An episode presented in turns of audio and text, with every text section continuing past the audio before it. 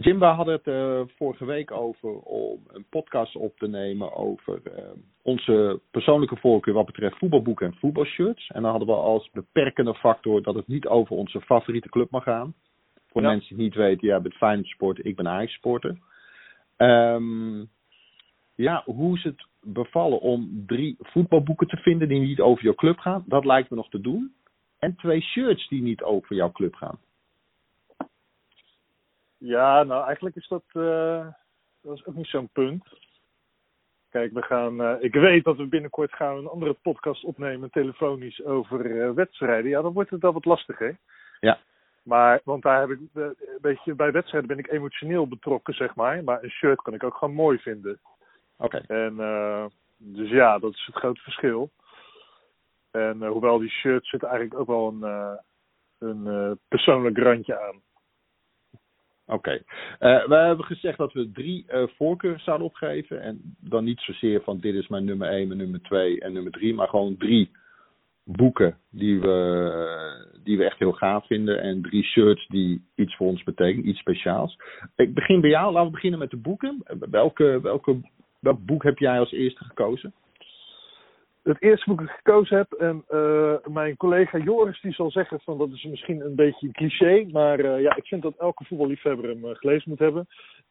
Hij is ook niet super bekend, maar onder ons voetbalnerds misschien wel. Maar een lang verhaal kort te, een lange intro kort te maken, dat is Het Wonder van Castel di Sangro. Ah, Zo goed uitspreek. Ja. Heb je die gelezen zelf? Ja, ja, ja zeker. Ja. Nou ja, voor de mensen die hem niet kennen. Het is een boek geschreven door de Amerikaan Joe McGuinness. Die eh, heeft in het seizoen 96-97 heeft hij eh, de Italiaanse voetbalclub Castel di Sangro eh, gevolgd. En die, eh, die was dat seizoen in 96 eh, voor het eerst eh, tegen alle verwachtingen gepromoveerd naar de Serie B. En die, eh, ja, die Amerikaan die was helemaal gek van voetbal door het, eh, door het WK in zijn eigen land. En eh, ja, hij had, eh, had iets met Italië, dus, eh, dus hij dacht van nou ik ga eh, hij was op het spoor gekomen van Castel di Sangro, wat, wat al best apart is, want ik had eerlijk gezegd nog nooit voordat het boek verscheen van die club gehoord. En eh, nou ja, hij is die club gaan volgen. En ja, het is goed dat het boek, eh, dat het boek non-fictie is, want ja, eigenlijk is het, eh, weet je wel, als het fictie zou zijn, dan zouden mensen zeggen van het is, dit is niet geloofwaardig. Want er gebeuren allemaal bizarre dingen in het boek. Dus overlijden twee spelers uit die selectie van uh, Sangro bij een auto-ongeluk. Daar begint het al mee.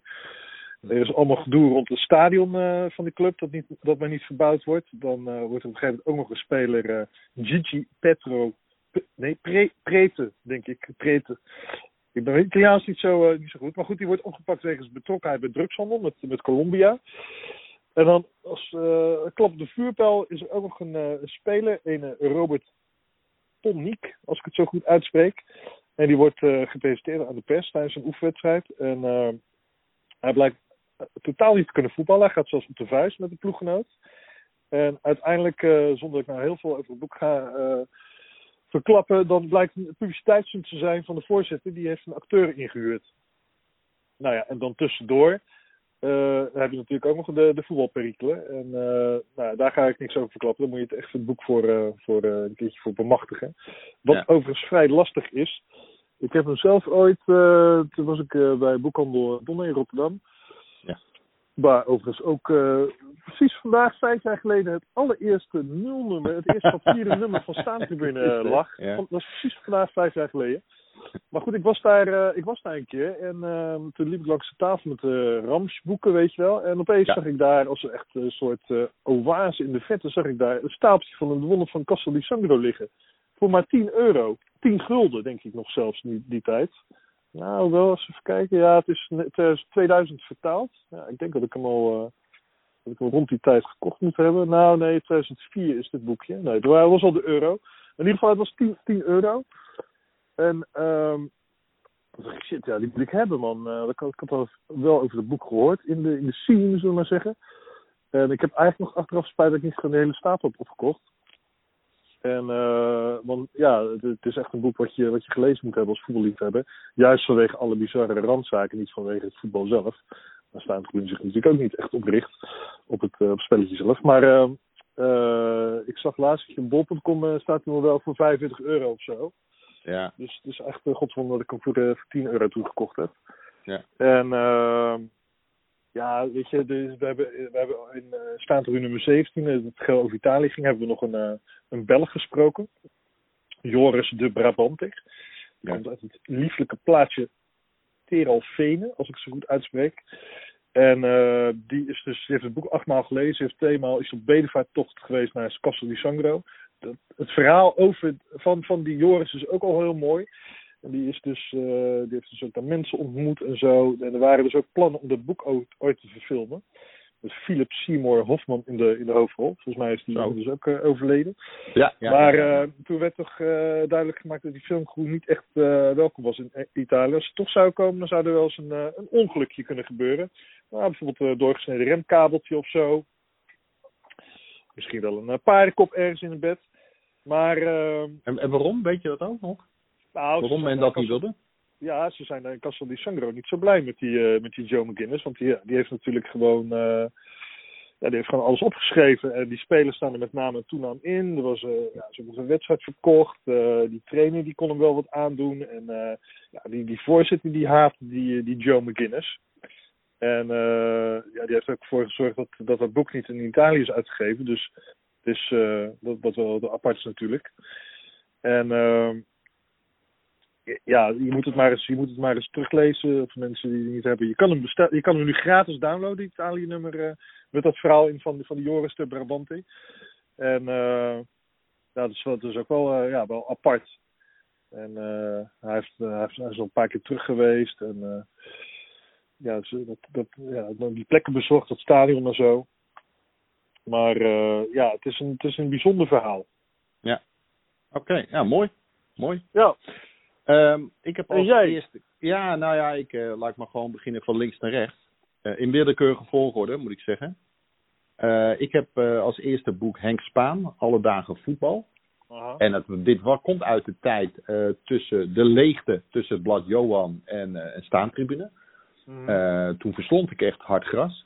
Ja. Ik heb expres toen geen abonnement genomen, omdat ik het veel te fijn vond om elke paar maanden naar de winkel te gaan en het regelmatig te checken of er al een nieuwe hard gras was. Uh, en dan gewoon kopen. Uh, dat gaf toch een net even wat fijner gevoel dan hem in je brievenbus krijgen. Ik snap dat het voor bladen veel fijner is om abonnementen te hebben, maar goed. Dus nou, uh, ja, ik vond... zou, ik zou Ja? je sterk vertellen. Want wij hebben toevallig ook mensen die... We hebben natuurlijk ook mensen die hem uh, loskopen. En ik heb wel eens Ja. gehoord van iemand van... Nee, nee, ik wil hem... Uh, ik koop hem in de winkel. Want als ik hem loskoop... Uh, sorry, als ik een abonnement neem... Dan, uh, ja, dan kan er bijvoorbeeld een hoekje of een foutje in, sta- uh, in komen. Als, uh, als echt? post, postbode de, dat ding door de brief, briefbus duwt. nou, dan kan hij natuurlijk, kan natuurlijk Ja, de zijkant ja, ja. beschadigd raken van zijn staan. Ja. Dus nee, nee, ik koop hem altijd, ik koop hem altijd in de winkel, want dan blijft hij helemaal gaaf.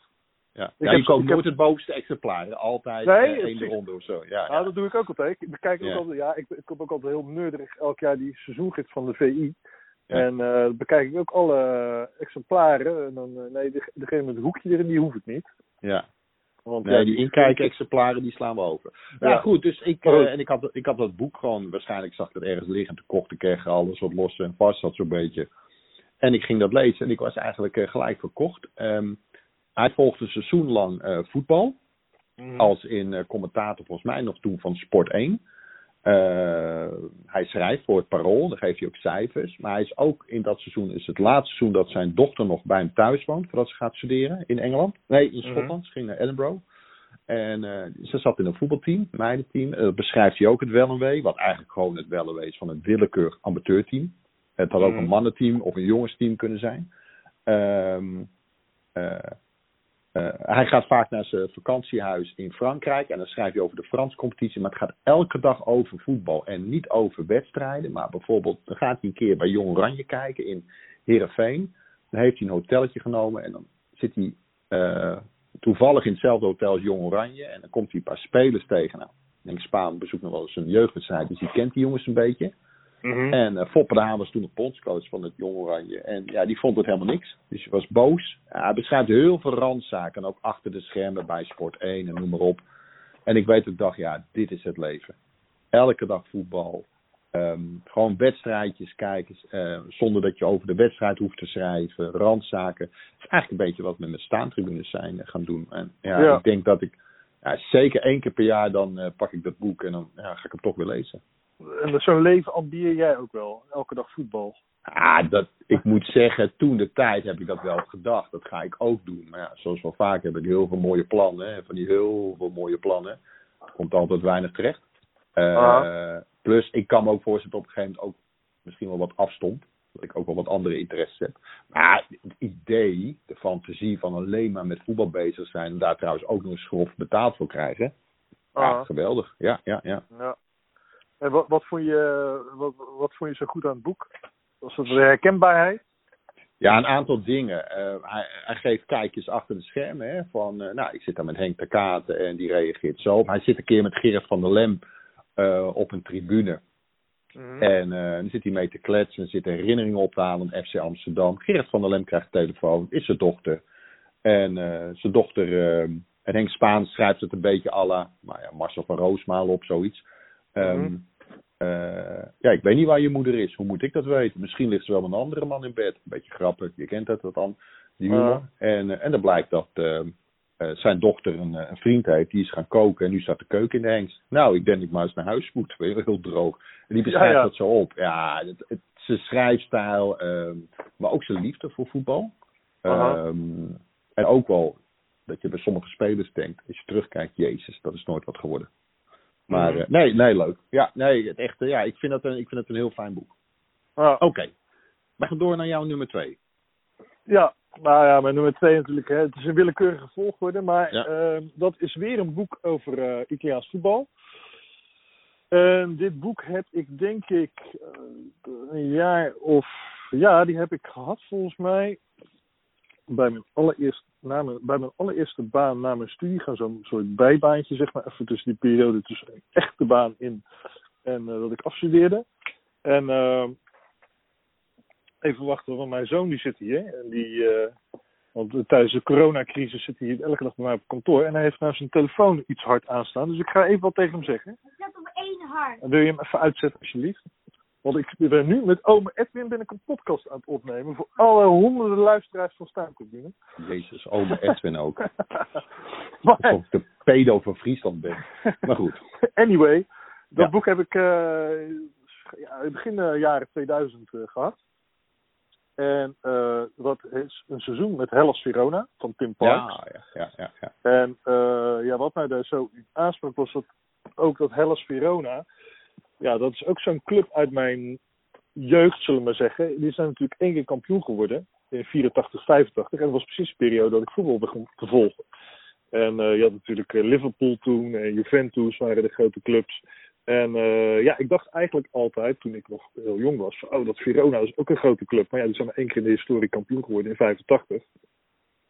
En ja, dat, dat, hij beschrijft dat heel eh, eh, romantisch allemaal, die park, eh, parks. Dat, dat, die club en die stad. En dat, dat, dat, dat, ja, dat heeft me altijd wel aangetrokken, zeg maar, die club.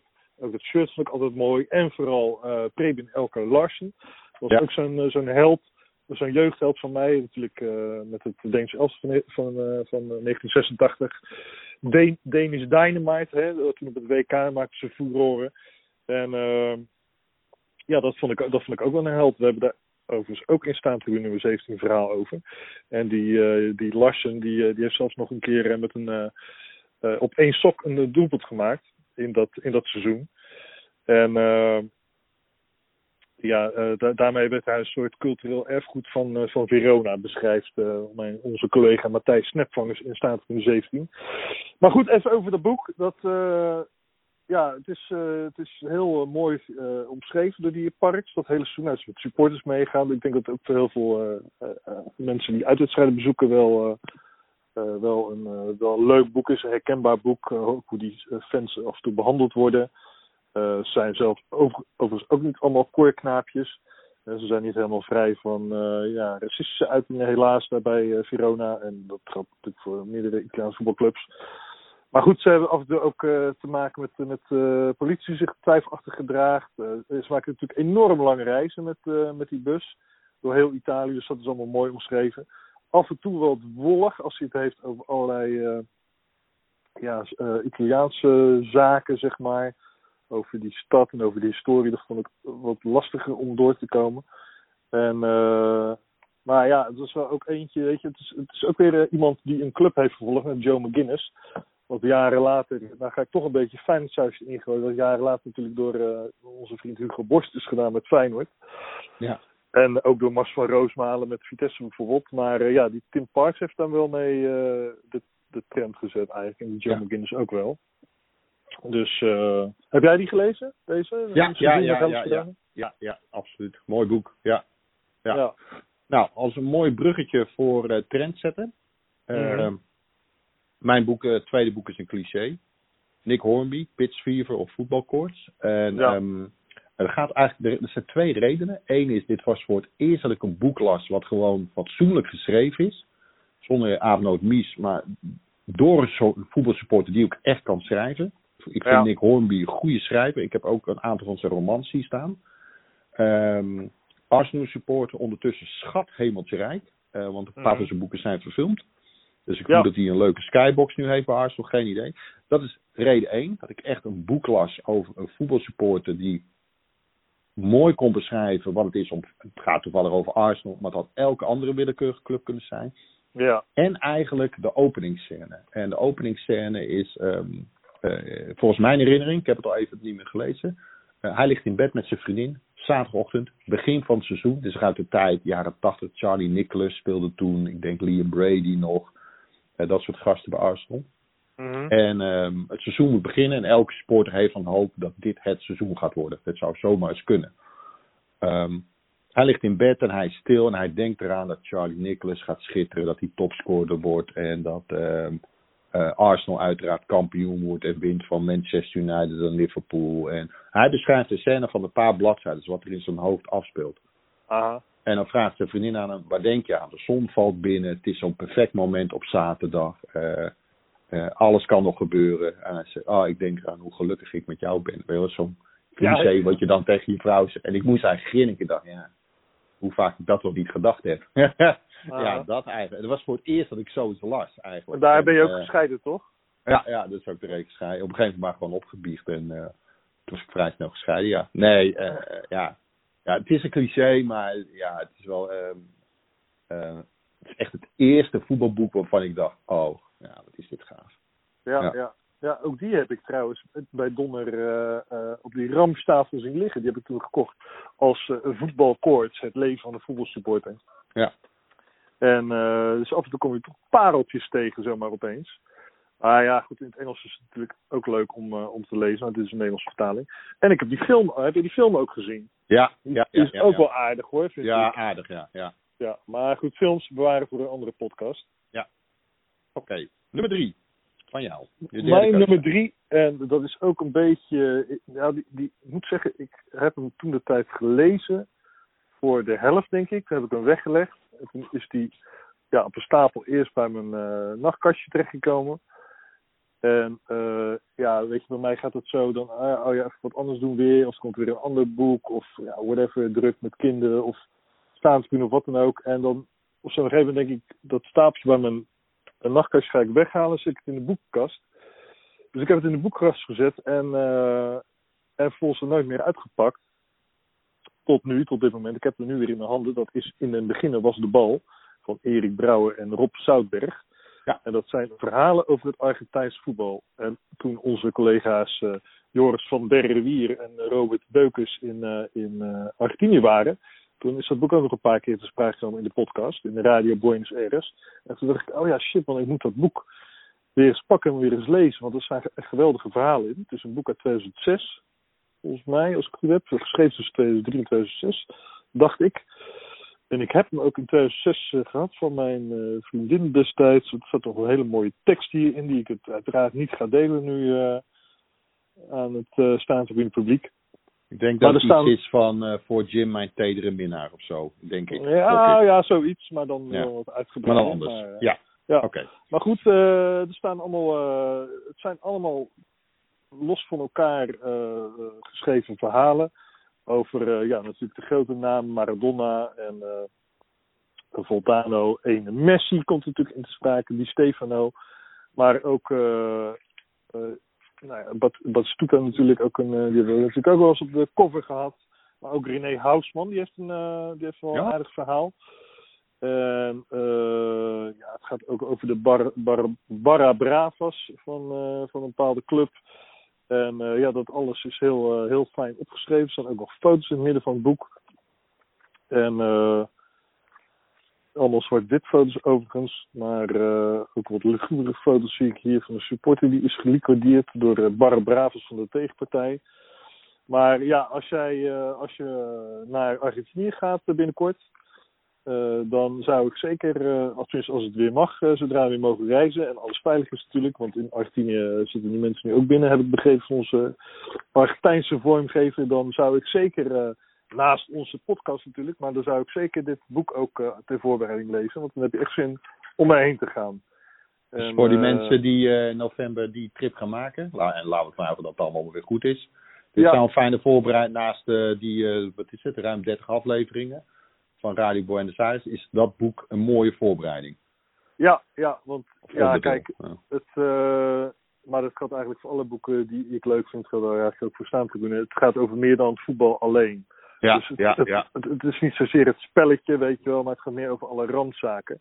En ja, dat is nou juist hetgeen wat ik zo uh, leuk vind aan voetbal. Natuurlijk, het spelletje zelf is ook geweldig, maar juist over die randzaken te lezen, dat vind ik het mooiste. En daar is dit boek, uh, ja, zou ik, zou zeker, uh, hoort zeker op je lijstje van het voetbal houdt. En als je van Argentijns voetbal houdt, moet je deze zeker lezen. En nu ik hem weer in mijn handen heb, denk ik van shit, man, ik moet er weer eens aan beginnen. Nu tijdens deze intelligente lockdown heb ik wat meer, uh, misschien wat meer tijd. Dus uh, ik denk dat ik hem binnenkort maar weer eens oppak. Ja, ja geldt voor meer boeken. Ik heb als uh, derde boek Vaders en Zonen van Hugo Borst. Ja. Ehm, ik moet eerlijk zeggen dat ik, en de koolsingel bleef leeg, dat ik dat een weergaloze editie vind van Hartgras. Ja. En niet vanwege het leedvermaak, maar meer vanwege dat vlieg aan de muur. Uh, wat Ja. Hugo Borst is bij Feyenoord. En dat je toen nog gewoon echt overal mocht komen. Trainerskamer, Ja, noem het maar op, materiaal ook. Ja. Ehm, ik hou van zijn stijl. En een boek moet, moet wat met me doen. Zoals bij Henk Spaan dacht ik, oh ja, dat wil ik ook. Bij Nick Hornby dacht ik, oh, dat is een feest der herkenning. En Mhm. bij eh één verhaal uit het boek Vaders en Zoon van Hugo Borst voelde ik echt gewoon eh kippenvel en, en tegen tranen aan. Ehm, dus één verhaal gaat over de twee zonen van Vaas Wilkes. Michael Wilkes en Vaas Wilkes junior. Mhm. En ehm Vaas eh, heeft een beperking. En Michael, zijn grote broer, die, die zorgt voor hem. En Ja. dat weet Hugo Borst zo mooi op te schrijven. En nou zul je denken, ja, dat zijn twee broers. Maar eh, Ma- Michael Wilkes heeft een, een kledingzaak waar Vaas, eh, papa Vaas eh, heel vaak toen nog kwam. Ja. En, ehm, en hij moet ook even ook zorgen dat zijn broer gewoon goed terechtkomt. Gewoon een keertje naar de hoer of een meisje of wat anders. Of het geld toestoppen. En ook al ben je een volwassen man. Eh, hij blijft voor zijn broertje zorgen omdat hij gewoon die hulp nodig heeft. Ja, het is Ja, echt, ja. Je, je moet het maar lezen eigenlijk. Ja, ja ik, heb, gewoon- ik heb hem ook. Ik heb hem ook. Ja. Boek, ja. Ik had echt, ja, ik had echt kippenvel van ontroering, moet ik zeggen. En ehm, dat vond ik zo gaaf. En ik weet wat ik toen dacht. Ik moet nog een keer Vaas Wilkers opzoeken. Want Ja. Vaas Wilkers eh, was het idool van mijn idool, Johan Cruijff. En Ja. die woont, die woont gewoon in Rotterdam. En die winkel is Ja. gewoon vrij simpel te vinden. Ja, En, dat was. eh, en dat- eh, op- ja, die, wa- ja, hij is er nu niet meer, maar dat was Nee. de, tenminste die winkel, ja, Vaas zelf ook niet. Maar Vaas die, die niet, was nee. de Koolsingel, die was tegenover de, het Hilton Hotel. was een niet zo groot winkeltje. Het was Ja. onder een soort ja, doorgang, zeg maar.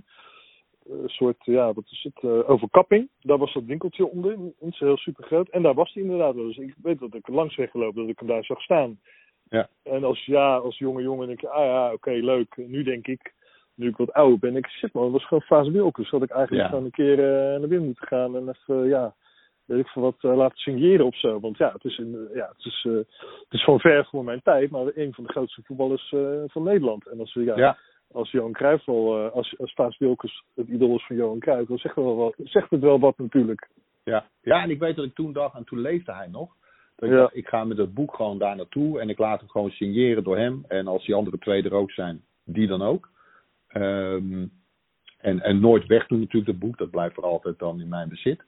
Ja. Ehm, en ja, dat ga ik doen. Ja, dat ga ik doen. Dat ga ik doen. Nou, en zoals van vaker, een jaar Ja. gaat voorbij. En ik lees in de krant dat Vaas Wilkes is overleden. Ik echt dacht, kut. Ja. Kut.